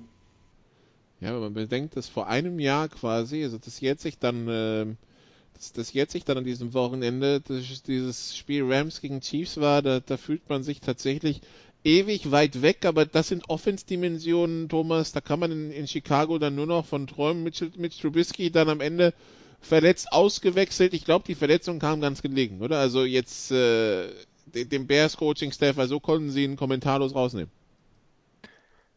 Ja, aber ich, ich glaube nicht, dass wir das Thema jetzt wieder ausrollen nee, nee. brauchen. Aber also, äh, ich, ich glaube auch, dass äh, Matt Nagy nicht unglücklich drüber ist, über diese ganze Geschichte, weil ich meine, Nagy hat nicht die beste Saison, da brauchen wir nicht drum rumzureden. Also die paar Sachen, was Trubisky gut kann, diese ganzen Play-Action äh, und das, äh, das äh, designte Quarterback Running von Trubisky, das, das setzt er überhaupt nicht in Szene in dieser Saison und man musste fast schon den Eindruck haben, dass Trubisky jetzt auch vom eigenen Head Coach noch sabotiert wird, um dass man eben am Ende der Saison keine andere Wahl mehr hat, den Quarterback zu wechseln und deswegen äh, könnte man als Verschwörungstheoretiker schon auf die Idee kommen, dass, dass äh, Matt Nagy aufgeatmet hat, wenn Trubisky dann runter musste. Gut. Dann Herr Schimmel, feuerfrei. Ähm, das Mexiko-Game. Ähm, die, die, Musik kann sich jetzt jeder im, im Kopf quasi als Ohrwurm dazulaufen lassen. Äh, die mexikanische Musik, die Chargers hatten also ein Heimspiel in Mexico City. Dieses Jahr hat es auch tatsächlich stattgefunden, weil man von äh, einem Mix aus Naturrasen und künstlichem Rasen auf nur Naturrasen gegangen ist. Das Spiel hat stattgefunden. Die Chargers haben 17 zu 24 verloren. Und du hast vorhin bei Twitter eine Statistik gepostet, Christian. Also, wenn es sowas gab von ein paar Jahren wie T-Boeing, das war Spiele ganz spät drehen äh, weil der Quarterback nach, 50, nach 55 Minuten trostlosen Spielern doch irgendwie was gefunden hat äh, und die Teams reihenweise geteboat wurden. Sie werden eher selten gerivert. Ja, in den letzten Jahren hat er das mehrfach geschafft, aber dieses Jahr ist es. Und ich habe sie retweetet, also ähm, das ist keine originäre Statistik von mir. Als Geisteswissenschaftler weiß ich ja eine Quelle anzugeben, auch wenn ich weiß, dass das in der Praxis von Politikern in den letzten Jahren nicht immer alle geschafft haben in bestimmten Arbeiten, aber das nur nebenbei. Also Rivers hat das schlechteste Quarterback-Rating, wenn er ein Score hinten ist, mit fünf Minuten oder weniger zu spielen. Das heißt, es passieren nicht gute Dinge. Und zwar irgendwie ganz, ganz tief, irgendwie 7, irgendwas. Und ja, ich. Man kommt halt nicht um, umhin, Philip Rivers da, da damit rauszunehmen. Und das ist das, was der, der Lightning Round Podcast auch getwittert hatte, das habe ich auch retweetet. Ähm, die einfach, also es ist ein Stück weit eine, man muss Rivers sehen, was er im Moment ist. Und er hat dieses Jahr einen effektiven Schritt nach hinten gemacht. Ich sehe den immer noch gerne auf dem Platz, aber er hat nicht mehr die Qualität. Ähm, letztes Jahr scheint wirklich wie so das letzte Hurra für ihn gewesen zu sein. Und das spielt eine Rolle, aber es spielt nicht die alleinige Rolle. Also es war eine krass dumme Niederlage. Wie du aus dem ersten Viertel mit einer 3-0-Führung rausgehen kannst, ist, ist mir ein Rätsel, weil die Chiefs bis dato überhaupt nichts äh, oder sehr wenig auf den Platz gebracht haben. Ähm, was auch sehr überraschend war, dass die Chargers bis auf das Rivers Fumble war von Frank Clark. Das ist also wieder ein typisches Frank Clark-Spiel gewesen. Ja, der hat zwei gute Aktionen, lässt sich feiern, ist aber für den Rest des Spiels ziemlich ruhig insgesamt. Also der war sogar, die Protection hat sogar gepasst und das, obwohl, äh, ähm, obwohl Starting Left Tackle dann entsprechend aus, mit Okung ausgefallen ist. Und du, du, darfst dieses Spiel nicht verlieren. Ähm, die Tatsache, dass du es dann auf einer Feldroute, auf einen Running Back verlierst, ist umso dümmer. Wobei diese Kombination der Vergangenheit öfter geklappt hat. Er muss das Ding halt einfach nur auf den richtigen Backpylon werfen. Also in den hinteren Teil der Endzone. Aber da waren, da waren so viele Möglichkeiten drin, ähm, da was zu reißen, äh, mehr Punkte zu machen. Red Zone Turnover mal wieder. Es müssten zwei gewesen sein oder drei sogar. Das ist einfach unglaublich schwierig zu schauendes Footballteam dieses Jahr. Und ich meine, es ist insofern das einzig Gute ist, ähm, dass die Chargers jetzt wissen, dass der Playoff-Zug endgültig abgefallen, äh, abgefahren ist. Ich hätte denen sogar zugetraut, ähm, dass sie nochmal mit einer Serie zurückkommen. Das ist allerdings durch. Man hat auch in dem Spiel gesehen, dass die Chiefs momentan ein überdurchschnittliches Footballteam sind und nicht mehr. So, die haben einfach äh, vor allen Dingen verglichen mit letztem Jahr ähm, ihre Probleme in bestimmten Bereichen der Defense. Die konnten den Ball, waren glaube ich die erste Mannschaft in der gesamten Liga, die den Ball nicht gegen die Chargers laufen konnte. Packers, okay, das Spiel mal ausgenommen. Ähm, und Mahomes, ich vermute mal, dass der immer noch angeschlagen ist. Natürlich war der gut, aber er sieht halt nicht mehr wie Brad Favre aus, sondern wie ein sehr guter Quarterback, aber nicht mehr dieses, diese unmenschlichen, unmenschlichen Dinger, die er da letztes Jahr gespielt hat. Und das sind für mich die zwei Erkenntnisse. Die Chargers haben immer noch einiges an Talent im Team, das immer mal wieder an einigen Stellen aufblitzt. Ähm, und die Chiefs sind ein gutes Footballteam, aber momentan einen Schritt von der Spitze der AFC, Hashtag, äh, beziehungsweise Patriots und äh, Ravens dann entsprechend weg. Und äh, die, die Chiefs, Thomas, die froh sein dürften, dass sie das Spiel gewonnen haben und mit, äh, mit einem Sieg die Tabellenführung in ihrer Division verteidigen, weil wie Christian schon gesagt hat, das sah zwischendurch und ganz besonders am Anfang so gar nicht danach aus, dass die, das, dass die dieses Spiel gewinnen würden. Ja, das ist von der Schippe gesprungen äh, gewesen, dieses Spiel. Das war nicht die beste Leistung der Chiefs, auch nicht die beste Version der Chiefs Offense. Ich glaube, Mahomes hat da wahrscheinlich sein schwächstes Spiel bisher gemacht äh, in der NFL. Ähm, deswegen kann man sich schon glücklich schätzen, dieses Spiel äh, dann noch gewonnen zu haben. Aber das ist halt auch äh, irgendwo dann notwendig, dass man als Team, das die Playoffs erreichen will und die, die Super Bowl auch gewinnen will, dass man solche Spiele dann halt auch holt, die braucht, die brauchen solche Teams dann auch. Dieses Glück muss man haben, dass man an solchen Tagen, wo es nicht rund läuft, dann doch gewinnt.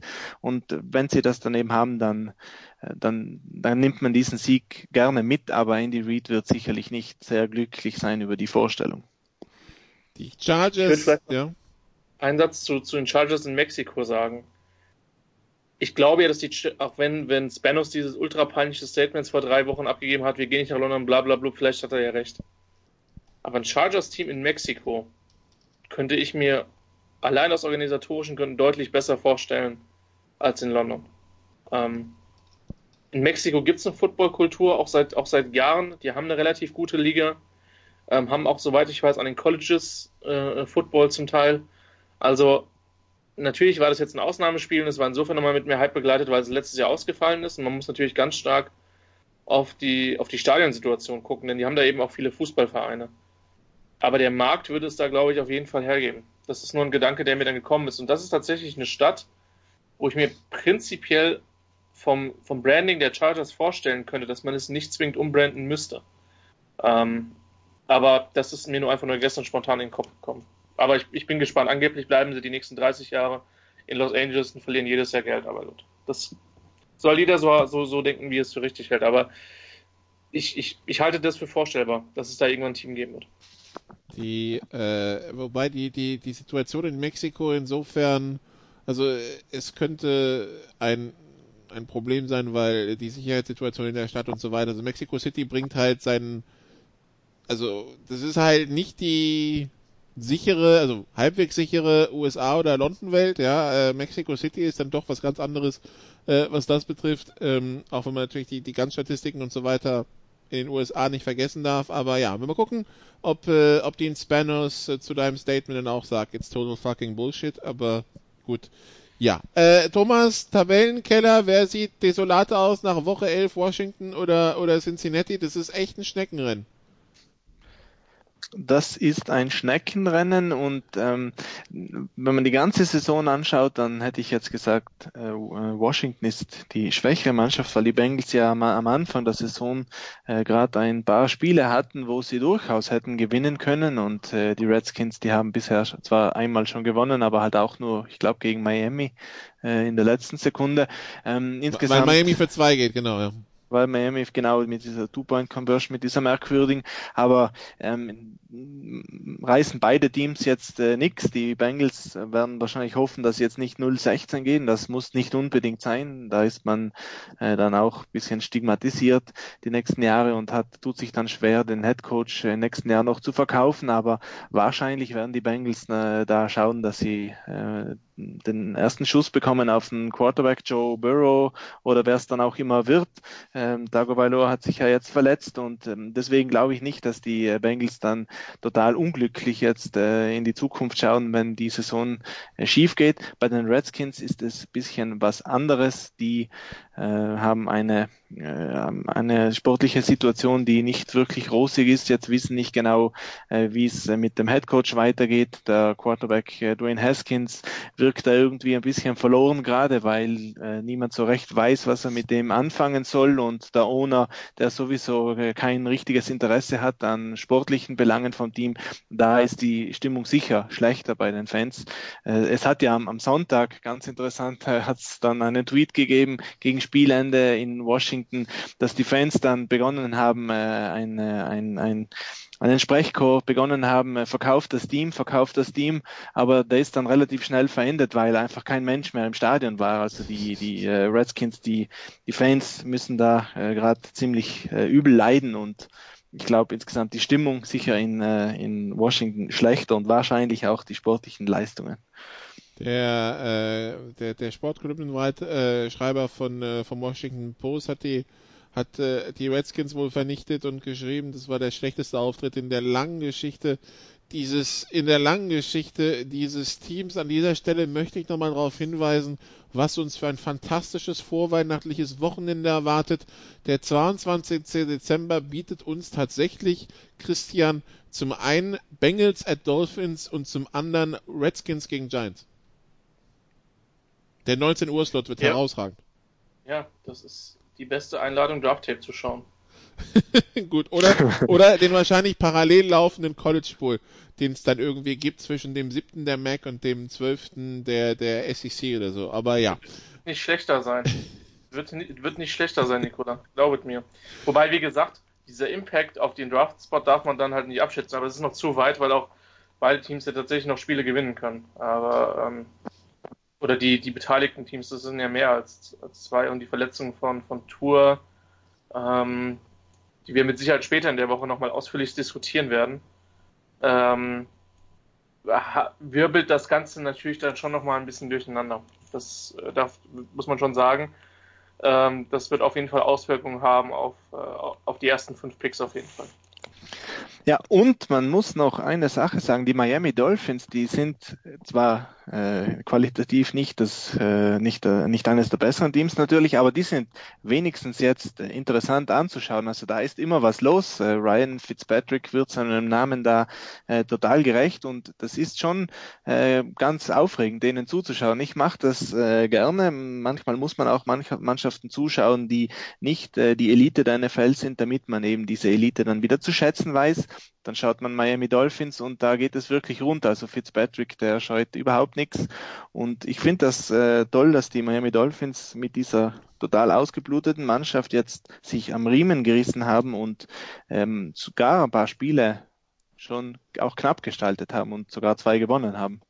Ja, die, die Dolphins, die auch ein Programm haben, wo vielleicht was geht in Richtung mehr Siege. Von, von der Mark Walton-Geschichte sehen wir mal ab, aber Sie haben die Browns, die Jets, die Giants, okay, alle auswärts und dann die Bengals auf dem Programm. Dazu noch Eagles und Patriots, da gibt es wahrscheinlich weniger zu holen, aber wer weiß. Wenn, äh, die, die Jets haben sie ja schon mal geschlagen, die Browns weiß man nicht, die Giants sind ja auch ein Desaster. Also von daher schauen wir mal, was da sonst noch so passiert. Kurze Pause und dann kommen wir zu unserem Picking Against the Spread. Bis gleich.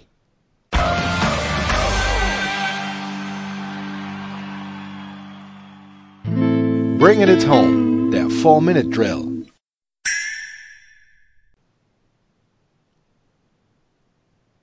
Teil 3 bei den Sofa Quarterbacks äh, mit äh, Christian Schimmel und mit Thomas Pseyer, unserem äh, Sideline-Reporter. Und äh, noch kurzer Hinweis äh, für die Sport 360-Fans. Es gibt auch dieses Jahr wieder unser Jahresmagazin zwölf Monate. Christian hat einen Teil dazu beigetragen, ich habe einen Teil dazu beigetragen, ganz viele Kollegen haben einen Teil dazu beigetragen. Äh, kontaktieren Sie am besten den äh, Producer, der gibt dann die Modalitäten weiter, wie man dieses Heft erwerben kann, denn man kann es schon erwerben. Weitere Infos auch noch, äh, wenn Sie die letzte Big Show hören, übrigens am Anfang der Big Show, da hat dann Jens alles ganz genau erklärt. Und äh, ja, wenn Sie den Tipps unserer Experten folgen, dann haben Sie ja vielleicht schon äh, die 10 Euro, die das Heft kostet, schon erspielt. Wir schauen auf die Wett wir schauen auf die auf die Spreads, die es dieses Wochenende gibt in der NFL in Woche 12, das letzte Wochenende vor Thanksgiving, bevor es dann richtig rund geht, auch am, am Donnerstagabend. Aber diese Woche haben wir also in der Nacht von Donnerstag auf Freitag ein ASC South Duell um die Tabellenspitze äh, Christian, die 6-4 Texans haben die 6-4 Colts zu Gast und die Texans sind Favorit mit dreieinhalb. Die Texans sind zu Hause Favorit mit dreieinhalb. Jo. Als du es gesagt hast, habe ich mir vorgenommen, egal, dass ich bin ganz froh, dass es nicht bei drei ist, sondern das ist für mich ein komplettes Even, even Matchup, ähm, wobei die Colts sind gar nicht mehr so. Ha, ich rede mich jetzt gerade in die Texans rein. Also ich glaube, dass ich glaube, dass dieser Spread eine leichte Überreaktion auf diese Niederlage in Baltimore ist, die Texans mit 5. Okay, dann schauen wir ein bisschen, was sonst so aktuell ist. Auf den äh, 19 Uhr Spot geschoben von 20, äh, von, vom Sunday Night Game runter. Die Eagles haben die Seahawks zu Gast, Thomas, und sind Favorit mit anderthalb die Eagles. Ja, also äh, der Tipp natürlich ohne Gewähr, also bevor jemand die 10 Euro jetzt wieder verliert und der Producer das Heft nicht verkauft, ohne Gewähr, ich äh, würde da sagen, da würde ich mit den Seahawks äh, gehen in diesem Spiel, wenn es eineinhalb ist, weil Russell Wilson ist die Waffe, die die, die Secondary der Eagles da schon blank legen kann. Zugegeben, der 19 Uhr Slot ist, abgesehen von diesem Spiel, ein bisschen Katastrophentourismus. Ähm, wir haben da zum Beispiel, Christian, das Spiel Bills gegen Broncos. Die, die Bills sind Favorit mit 4. Ich sag dir aber auch gleich hinterher, der Over-Under liegt bei 37. Nur, dass wir über dieses Spiel mal geredet haben. Under? Under. ich glaube, die Broncos gewinnen das mit einem. Äh, das Spiel ist in Denver, ne? Nee, in, Buff in, in, äh, in Buffalo. Das könnte es komplizierter machen, aber für, für, also für Denver ist so ein bisschen Last Chance Saloon. So, äh, die müssen das Ding eigentlich unbedingt gewinnen. Ähm, auch wenn ich selbst glaube, dass mit dem Sieg keine, keine Chancen sind. Ja, Denver gewinnt es trotzdem mit einem. Auch wenn ich die Bills Mafia sehr respektiere. Gut, dann äh, immer noch in diesem 19 Uhr Slot und schwer zu fassen, Thomas, Bears gegen Giants, die Bears mit 6. Ja, da nehme ich die Giants. Ich habe die, äh, die Bears nur mit vier in diesem Spiel, deswegen äh, wären es die Giants. Okay, dann Christian, die Jets haben die Raiders zu Gast. Äh, die Raiders mit der Möglichkeit auf die Tabellenführung in der AFC West in Woche 12 und dann bitte alle mal ganz doll kneifen, wenn das passiert. Die Raiders Favorit mit drei in New York. Ich, ich habe eigentlich als, das heißt, auf neutralem Feld mit sechs. Mhm ist eigentlich ein ziemlich guter Spread, wie ich finde, weil die Jets nicht ganz so schlecht sind wie in den letzten Wochen gemacht, aber nee, ich glaube, die Raiders gewinnen es mit einem Touchdown. Ich sag's ja ungern, aber eines der most improved Teams und, und wenn man sich überlegt hat, wo Derek Carr letzte Saison war und wo er diese Saison ist, dann ist er einer der most improved Spiel äh, Players und das muss man dann auch Gruden anheften, der dann eine Offense hingestellt hat, die ihm offensichtlich relativ zugute kommt. Also Respekt, wo, wo Respekt fällig ist. Gut, dann die Saints gegen die Panthers. Thomas, die Saints mit 9,5. Ich glaube, das wird knapper. Die äh, Saints werden das gewinnen oder sollten das gewinnen, sagen wir es mal besser so. Aber die Offense der Saints, die war in den letzten Wochen äh, nach der Breeze-Rückkehr nicht so viel verbessert, wie man gedacht hat. Deswegen glaube ich, das könnte knapper werden als neun Punkte. Dann die Lions zu Gast beim Footballteam aus Washington. Christian, die Lions Favorit mit dreieinhalb. Ich habe halt keine Ahnung, wer der Quarterback spielt. Ne? Vermutlich Driscoll. Jeff Driscoll gegen Dwayne Haskins. Ja. Da, da haben wir das ganze Jahr von geträumt. Thomas kritisiert ja immer, wenn Leute in eine Mauer rennen, aber es könnte in dem Fall die bessere Alternative sein. Äh, ich nehme die Punkte, egal wer der Punkte hat. Washington hat, hat glaube ich, dreieinhalb, dann. Das, Nee, komm, ich bin heute, man merkt meine Unentschlossenheit heute, ne? Mhm. Ich sag, Washington kann, äh, kann, kann Golladay und Jones nicht halten und die reichen halt, um dann irgendwie mit, mit fünf oder mit sechs zu gewinnen. Dann die Browns gegen die Dolphins, Thomas, die Browns mit zehneinhalb. Die Browns, glaube ich, haben Heimspiel da äh, gegen ja. die Dolphins. Ich habe gerade schon gesagt, die Dolphins sind, äh, sind äh, durchaus lustig anzuschauen, weil es da immer zur Sache geht. Äh, Fitzpatrick wird wahrscheinlich ein paar Interceptions werfen, aber äh, der wird auch genug Plays machen, äh, um das Spiel knapper zu halten als 10 Punkte. Und ich würde da zwar auch auf den Sieg der Browns tippen, aber nicht mit 10 Punkten. Gut. Und dann kommt der 22 Uhr Start mit zwei Spielen daher. Es wird aber nur über eins gesprochen werden. Über das andere sprechen wir jetzt, Christian. Nur, dass wir es mal getan haben. Tennessee gegen Jacksonville. Tennessee hat Heimspiel und ist Favorit mit drei. Tennessee gewinnt es, gewinnt es mit sieben. Weil parallel dazu Thomas Patriots gegen Cowboys stattfindet. Patriots mit sechseinhalb.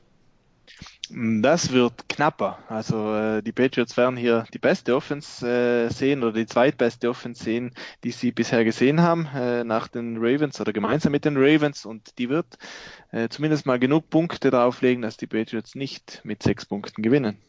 So, und dann haben wir Sunday Night, Christian, die 49ers gegen die Packers. Einer der Teilnehmer an diesem Podcast wird dann in diesem, wird dann im Stadion sitzen, die 49ers mit drei kann jedenfalls sagen, ich werde es nicht sein. ähm, ich habe das Gefühl, dass die Packers äh, von Woche zu Woche mehr nachlassen mit dem einen oder anderen Zwischenhoch. Ähm, San Francisco mit einem Touchdown mit sieben. Und dann Monday Night die Rams gegen die Ravens. Äh, Thomas, die Ravens Favorit mit drei in LA. Und auch, äh, oder nicht auch, sondern in dem Fall würde ich jetzt äh, mit dem Over gehen. Also die äh, Ravens, die äh, sollten das deutlicher gewinnen als mit diesen drei Punkten. Okay, dann, also so viel zu äh, NFL in dieser Woche bei den Sofa-Quarterbacks. Äh, ab nächster Woche, wie gesagt, bin ich erstmal in den USA. Müssen mal gucken, wie wir das hinbekommen. Äh, terminlich mit der Zeitverschiebung, mit den äh, Sofa-Quarterbacks. Wir geben unser Bestes, dass es dann äh, smooth weitergeht und wir dann auch nächste Woche natürlich die Sendung am Start haben. Mehr NFL gibt's in der Big Show von Sport 360 am Donnerstag. Ebenfalls am Donnerstag gibt es äh, die Sofa Quarterbacks College Football. Dann natürlich mit der Riesendiskussion um die Verletzung von Tua Tagovailoa. Und äh, ja, ansonsten viel Spaß am Wochenende bei den NFL-Spielen. Danke Thomas, danke Christian und äh, weil er bestimmt noch zuhört, danke an Axel, danke liebe Hörer, bis zum nächsten Mal. Tschüss.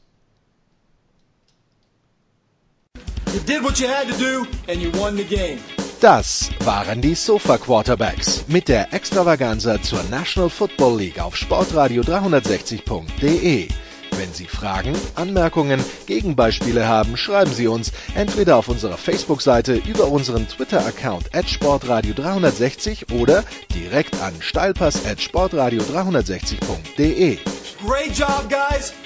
Und versäumen Sie nicht unsere nächste Big Show jeden Donnerstag neu auf www.sportradio360.de.